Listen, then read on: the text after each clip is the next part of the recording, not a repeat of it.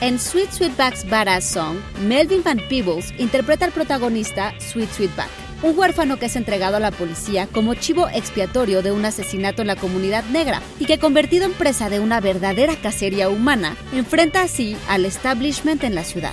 Producida por 150 mil dólares, recaudó más de 15 millones. Y no solo marcaría el futuro de Van Peebles, sino del cine hecho por y para la comunidad afroamericana. Psy Institute.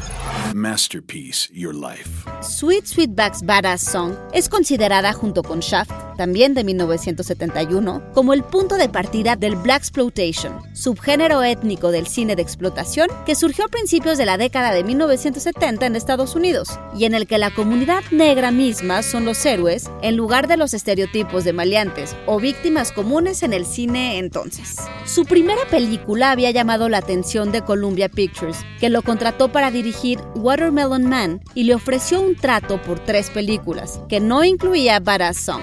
Van Peebles le pidió 50 mil dólares a Bill Cosby, la filmó en 19 días y aunque se estrenó solo en Atlanta y Detroit, logró recaudar más de 10 millones gracias a su banda sonora interpretada por Earth, Wind and Fire, pero también al boca en boca de los afroamericanos de clase trabajadora.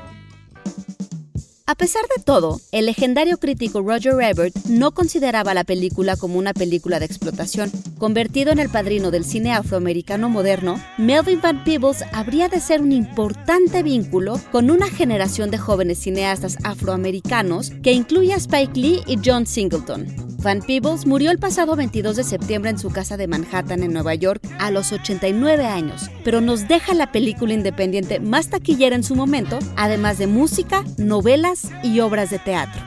John Antonio Camarillo con información de IndieWire y The Hollywood Reporter. Y grabando desde casa, Ana Goyenechea. Nos escuchamos en la próxima cápsula SAE.